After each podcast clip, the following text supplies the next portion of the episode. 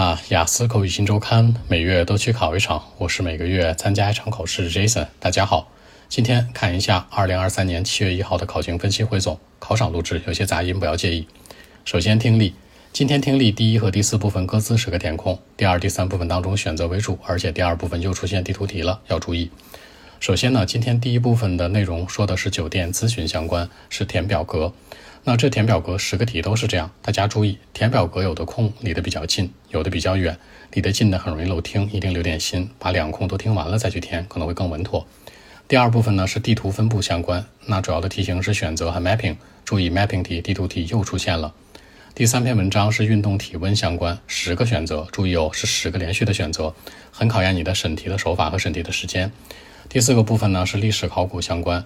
那也是填空题，注意这里面是填表格加上补全句子。首先呢，填表格刚才在第一部分里面出现了，那今天大概有十五个题都是填表格，平时在练的时候做一个积累。填表格现在又回归了。其次呢，就是补全句子这种题型吧，现在比较少见。大家在老一点的题型里面，比如剑桥五六七或者包括剑桥八里面会找到一些，可以拿着单独去练一下，熟悉一下现在考试的题型。整体来讲呢，听力难度系数居中偏上一些。其次，第二个内容阅读。三篇文章，第一篇文章呢，古代社会分类；第二篇文章，积极消极情绪；那第三篇文章呢，是一篇手稿。你听这三篇文章内容，会发现都很抽象，对不对？今天的阅读考试有一定的难度哦，主要题型是 heading、选择、判断和一部分的填空。大家一定要注意一个问题啊，就是现在的阅读考试吧，它不是说第一篇文章简单，第二篇文章居中，第三篇文章难。有的时候第一篇可能上就会很难，你要找好做题的一个顺序性哦。好，第三个内容，小作文、大作文。小孙今天出了一个组合图，好久没说组合了。它是 table 加上一个 bar chart，就是说表格加上一个柱状图，是一九八六、一九九六和二零零六这三个年份当中啊，澳洲的医生数量的分类对比，主要是性别啊、出生地这种对比。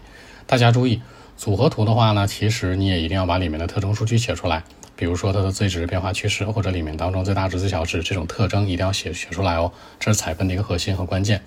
其次呢，是我们所说的这个大作文。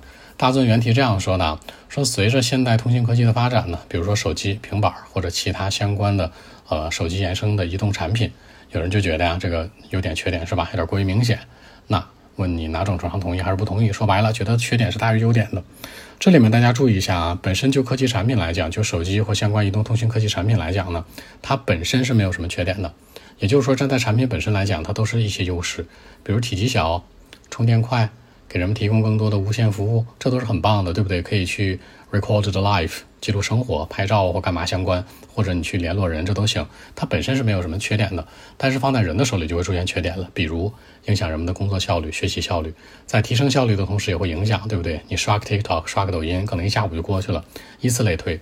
所以你要站在三个维度思考：一，产品本身几乎它是完美无瑕的，除了贵之外。二，把人带进来，那人的不同场景、生活、工作、学习当中的效率可以去讨论。第三呢，站在社会角度来讲，它是一个社会发展的一个产物，它肯定是有一些缺点在身上，但是它也是一定是一个积极的意味的内容会多一些。所以说呢，你按照这个角度去分析，那这篇文章可能就就会更为清晰了。站在产品本身来说，几乎是完美无瑕的，可能除了贵。其次呢，就是站在人的角度，可能优和缺参半；站在社会角度来讲，也是优缺参半。最后你会发现，嗯，好像还是有点多一些，会更好写哟。